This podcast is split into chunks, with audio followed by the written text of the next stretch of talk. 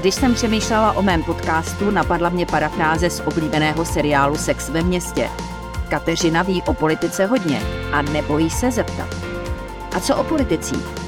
Kolik toho vím o lidech, s nimiž se potkávám v parlamentu, na vládě i v kuloárech přes 30 let a z toho 16 v denníku. Jací jsou to lidé, jaké mají motivace, ale také zlozvyky, nebo v čem tkví jejich kouzlo pro voliče. Tento jiný pohled se vám nyní pokusím nabídnout. Paní senátorko, vy jste se vyjádřila o současné politice tak, že vám občas připomíná casting v plavkách. Jak jste to myslela? Myslím to tak, že hm, jde o pravidla, jak se sestavují kandidátní listiny a kdo je nominován. A že velmi často eh, ta nominace závisí právě na takovém tom dojmu, když se politik eh, předvede na molu jako nějaká modelka, ale eh, velmi důležité hledisko by měla být odbornost, aby teda když jde dělat nějakou funkci politickou, tak věděl, o čem tam bude rozhodovat. A v běžných profesích tomu tak je. Když chcete uspět u nějakého konkursu, tak musíte zaprvé eh, předložit, že něco víte o tom oboru, musíte třeba složit nějaké zkoušky. Zároveň musíte předložit, na čem všem jste pracovala, ale v politice to tak není. Tam stačí jenom ten osobní dojem. Proto jsem to nazvala tím castingem v plavkách.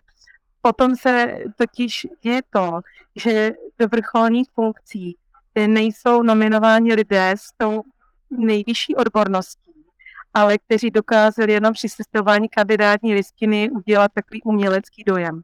A potom trpí ta odbornost. A potom se třeba na vrcholové úrovni, ať už města nebo, nebo státu, dělají rozhodnutí, která nejsou domyšlená, která nejsou dostatečně kompetentní.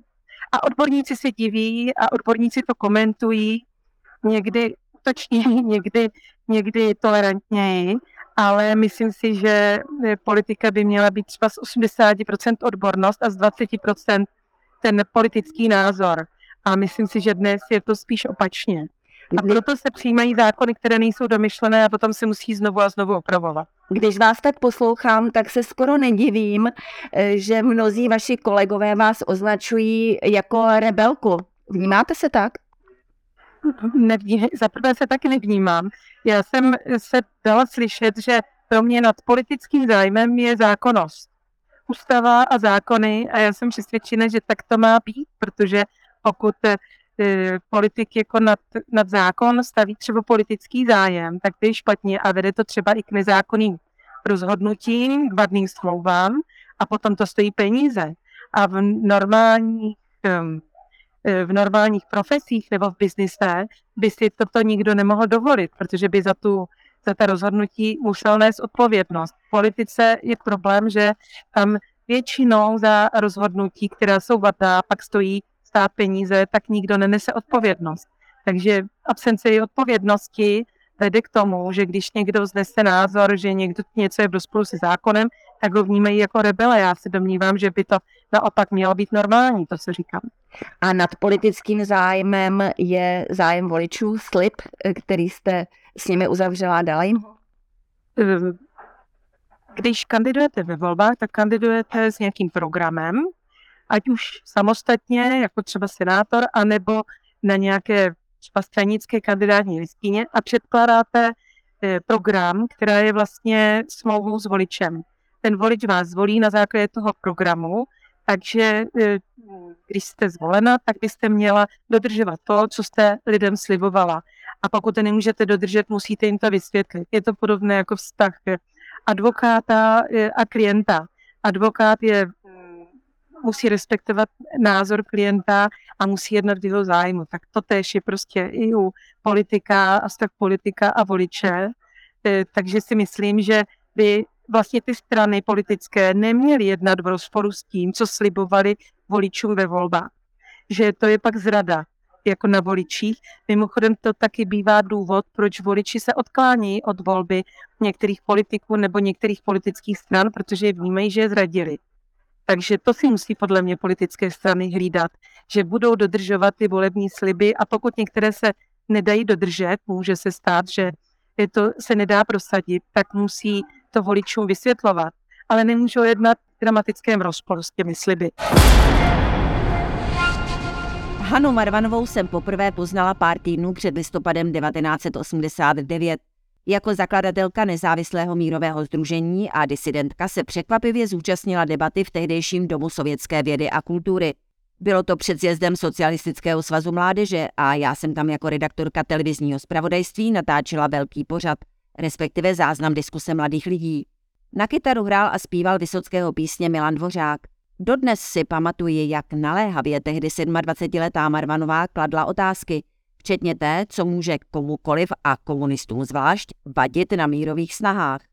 Výslednou relaci si byl v televizi prohlédnout tajemník UBKSČ Jan Fojtík a předseda pražských komunistů Miroslav Štěpán. Skončila v trezoru. Starý režim padl a svoboda slova se stala skutečností. Bylo logické, že lidé jako Hanna Marvanová se pustí s plnou vervou do politiky. Zakládala občanské fórum, byla poslankyní za ODS, po jejich finančních skandálech přišla do Unie svobody, jejíž byla i předsedkyní. Velkým zájmem jsem sledovala její kariéru a urputné lpění na zásadách, slibech voličům, hodnotách.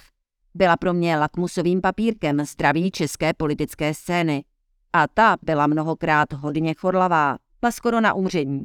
Třeba v časech nemravné opoziční smlouvy mezi ODS a ČSSD, kterou Marvanová vždy ostře kritizovala. Když se spojí opozice s koalicí, likviduje se možnost kontroly moci. Moje postoje jsou konzistentní. Nechci obětovat hodnoty politickému kšeftaření, říká v aktuálním pátečním rozhovoru pro deník. Příliš mě nepřekvapuje, že spousta jejich spolustraníků ji nemůže přijít na jméno. Je prostě nesystémovým prvkem. Neuznává zákulisní dohody, které by voliči mohli brát jako podraz. Proto byla proti vzniku menšinové pražské rady trojbloku spolu, tedy ODS TOP 09 a KDU ČSL, podporované hnutím ANO, Odmítla tudíž hlasovat pro Bohuslava Svobodu jako primátora. A tak díky ní nakonec v Praze vznikla koalice na vládním půdorysu. To jí však spousta občanských demokratů, například Marek Benda nebo Zdeněk Zajíček a Bohuslav Svoboda, neodpustila. Vyloučili ji dokonce ze svého magistrátního klubu. Kordová Marvanová to vnímá jako unikátní absurditu, vítězství mužské ješitnosti a neschopnosti přiznat, že měla od začátku pravdu. Nešťastná z toho ale není. Má totiž neuvěřitelně silné voličské zázemí. Pražané ji loni poslali největším počtem preferenčních hlasů ze 16. na první místo kandidátky spolu. Její lídr Bohuslav Svoboda se propadl až na páté. Senátorka Kordová Marvanová je výjimečná i tím, že si velmi zakládá na své profesi advokátky. Vnímá ji co by základ pro fungování v politice. Nelíbí se jí, že dnes se kandidátky sestavují převážně podle uměleckého dojmu, jak říká castingu v plavkách na molu. Je přesvědčená, že jen člověk, který sám zažívá strasti každodenního života, může být dobrým zástupcem lidu. Pokud neví, jaké dopady mají přijímané zákony v praxi, jaké trable ty špatně napsané působí, nadělá víc škody než užitku. A ještě jeden moment je v jejím životopise zaznamenání hodný. Při své obrovské pracovní vytíženosti se dokázala plně věnovat svým třem synům. Kvůli mateřským povinnostem dokonce složila poslanecký mandát. To je pro mě naprosto zásadní součást života. Mohla jsem ve sněmovně zůstat, ale dítě pro mě bylo důležitější. Chtěla jsem mu dát všechen čas. Prozradila Hana Kordová Marvanová. A proč nehlasovala pro novelu zákona o důchodovém pojištění? A jak vnímá protivládní demonstrace?